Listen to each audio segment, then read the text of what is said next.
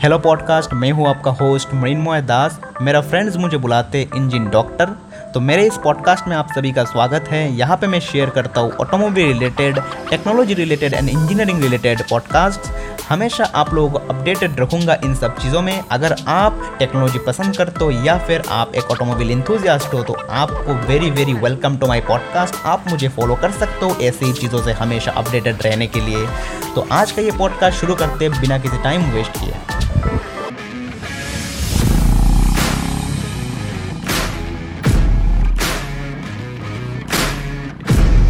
अगर आपको मोटरसाइकिल पसंद है तो ये वीडियो पूरा देखिए। और अगर आपको रॉयल एनफील्ड के मोटरसाइकिल पसंद आती है तो वीडियो को स्किप ना करके कंप्लीट वॉच कीजिए।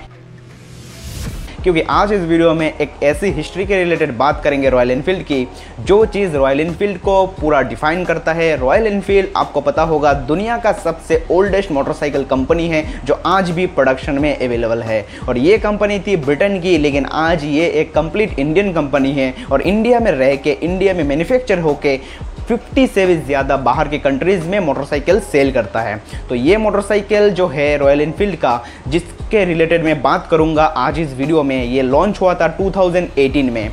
और इस मोटरसाइकिल का नाम था Royal Enfield Classic 500 Pegasus limited series तो इसमें करीब 1000 मोटरसाइकिल लॉन्च किया था रॉयल एनफील्ड ने और उसमें से करीब 250 मोटरसाइकिल सेल हुआ था इंडिया में, जो उनके ऑफिशियल वेबसाइट में दिया हुआ है। तो ये मोटरसाइकिल इतना ज़्यादा स्पेशल क्यों है? आज इस वीडियो में बात करेंगे। तो आपको जैसे पता है रॉयल एनफील्ड का हिस्ट्री बहुत पुरानी है। करीब 1901 से इसका हिस्ट्री स्टार्ट हुआ था। तो ये जो मोटरसाइकिल थी, ये रेप्लिकेट किया गया था एक वर्ल्ड वॉर के टाइम पे मोटरसाइकिल की, जो आया था फ्लाइंग फ्ली नाम से। तो फ्लाइंग फ्ली क्या है? फ्लाइंग फ्ली लॉन्च हुआ था रॉयल एनफील्ड द्वारा 1939 में। 1939 से लेकर 1945 तक ये मोटरसाइकिल यूज़ किया गया। ब्रिटिश सोल्जर्स के द्वारा मतलब वर्ल्ड वॉर टू के टाइम पे। तो उस टाइम पे ये मोटरसाइकिल ऐसे करके बनाया गया था कि ब्रिटिश ट्रूपर्स इस मोटरसाइकिल को कॉम्बैट मिशन पे ले जा पाए और पैराशूट के द्वारा एरोप्लेन से नीचे फेंक पाए। और ये मोटरसाइकिल इतना ज़्यादा लाइट वेट था कि कोई भी एक ट्रूपर इस मोटरसाइकिल को अपने हाथों में कैरी कर सकता था। तो यहाँ पर आप फोटेज में भी देख सकते हो, बहुत सारे ऐसे फोटेज में ढूंढ के यहाँ पर आप लोगों के साथ शेयर कर रहा हूँ। और एक चीज़ का जो खास बात थी, ये मोटरसाइकिल का अगर स्पेसिफिकेशन में जाए तो आपको पता चल जाएगा। ये मोटरसाइकिल आती थी एक टू स्ट्रोक इंजन के साथ सिंगल सिलेंडर एयर कूल्ड और इसका सीसी था 126 सीसी पावर फिगर की बात करें 3.5 हॉर्स पावर के आसपास मिलता था 4500 आरपीएम पे। और इस मोटरसाइकिल का वेट जो था, वो बहुत ही ज़्यादा इंपॉर्टेंट था, क्योंकि इसका वेट 55 किलोग्राम से लेकर 59 किलोग्राम तक था। तो बहुत ही ज़्यादा लाइट वेट मोटरसाइकिल था। मतलब कोई भी एक नॉर्मल इंसान से इस मोटरसाइकिल का वेट कम था। तो आप सोच सकते हो कितना ज़्यादा एडवांटेज देती होगी ये मोटरसाइकिल वर्ल्ड वॉर के टाइम पे।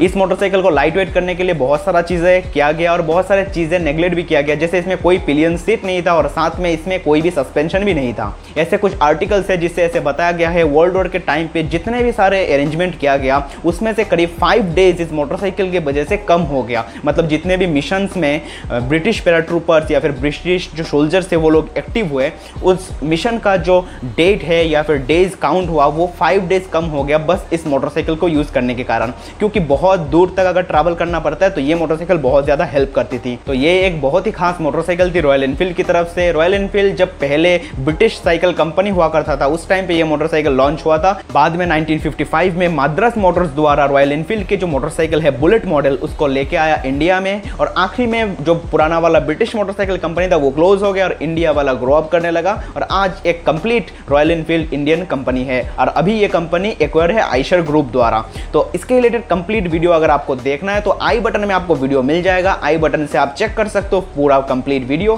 क्योंकि उसमें मैंने पूरा डिटेल्स शेयर किया रॉयल इनफील्ड का। बिल्कुल इसकी स्टार्टिंग से लेकर बिल्कुल अभी के करंट सिचुएशन तक कितने सारे इसमें चेंजेस आए। अगर टेक्नोलॉजी की बात करें, इसकी इंजिन की बात करें, सब चीज़ों के बारे में मैंने उसमें बात किया है।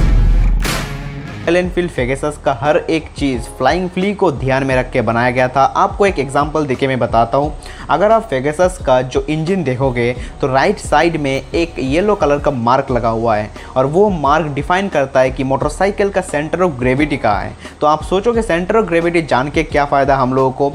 लेकिन जो फ्लाइंग फ्ली था, उसको पैराशूट से जैसे मैंने बताया कि ज़मीन में फेंका जाता था मतलब उतारा जाता था तो उस टाइम पे जो सेंटर ऑफ़ ग्रेविटी है, बहुत ज़्यादा मैटर करता है क्योंकि पैराशूट उसके सेंटर ऑफ़ ग्रेविटी के ऊपर ही बांधा हुआ रहना चाहिए।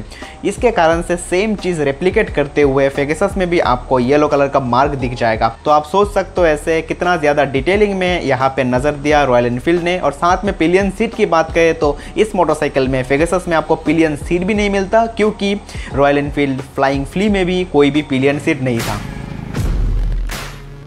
तो ये सारे थे कुछ facts Royal Enfield flying flea और रॉयल एनफील्ड की जो फेगेसस मॉडल है उसका।